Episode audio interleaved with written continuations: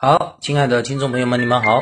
我是来自飞鱼心灵传播的心理疗愈师小鱼老师，也是呢一个有着口吃现象，有着难发，有着卡壳，有着重复，却已经克服口吃恐惧，走出口吃心理阴影的口吃矫正师小鱼老师。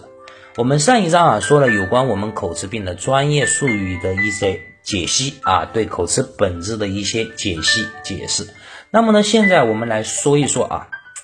口吃病的轻重啊，以及口吃频繁发生的次数跟与我们这种生理上的现象有没有太大的关联。首先啊，我们先说一说口吃，大家应该都理解了，正常人都会出现很多的口吃现象。那么既然正常人也会发生口吃，那么口吃患者和我们正常人的口吃它的区别又在哪里呢？其实在我们不管是口吃病患者还是正常人，当他发生口吃的时候，神经过程啊以及他的活动完全都是相同的，两者都是一样的，都是由大脑皮层的兴奋和抑制之间正常的平衡失调所发所发生的这种言语上混乱的这种结果，所以我们才出现口吃现象。不然我们的发音器官活动啊就不会出现有关口吃的这种现象。那么口吃数量就是我们口吃的发生的频率和我们的程度，就是发生口吃的程度轻重有没有什么不同呢？我们的口吃病患者啊发生的口吃次数频率肯定要比正常人多得多，尤其是重症的口吃病患者，他一说话立马别人就会听出啊他是个口吃结巴子啊。其实啊不管你是到了什么样的程度，我们称其为口吃病患者啊，不是说有些口吃病轻微啊他就不是口吃病患者，重度才是口吃病患者。这里两者之间的一条明显的界限就是我们的心理障碍啊。因为小鱼啊在矫正口吃矫正了这么多学员，有一个非常明显的例子，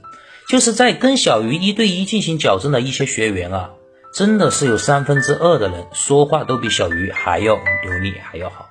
因为小鱼的口吃现象算是比较多的了啊，现在呢慢慢的好很多了，因为是心理上啊已经破除了对口吃的恐惧了，破除了对口吃这个泥潭的害怕了，那么小鱼的口吃现象呢也也比以前啊越来越少了。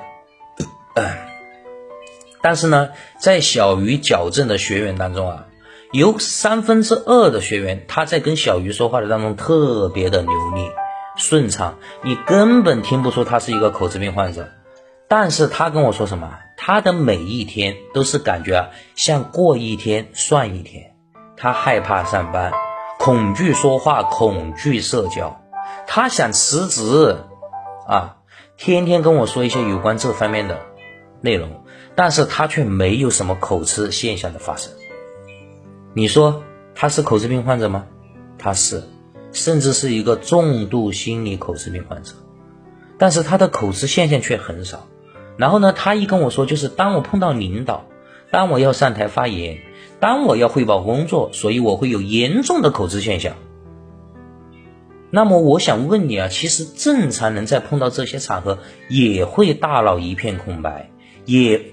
也会出现口吃现象，这是正常现象。但是他们会今天说好了，哎我说好了，心里啊还可以啊认可了，但是我今天没说好，也就是那一下下的不开心，对不对？人有失足，马有失蹄，不是说我每一次都要做得特别的好，特别的完美，这个才是我。失败人生当中总会有的，所以我希望大家可以正确的看待我们说话的这件事情。今天我口吃了，那么我口吃了，今天我没口吃，非常流利的说过去了，哎，我也心里不会为之特别的高兴。你要做到像正常人一样看待口吃，对待口吃，其实你的口吃病就好掉了。好了，亲爱的听众朋友们，那么我们今天就分享到这里了。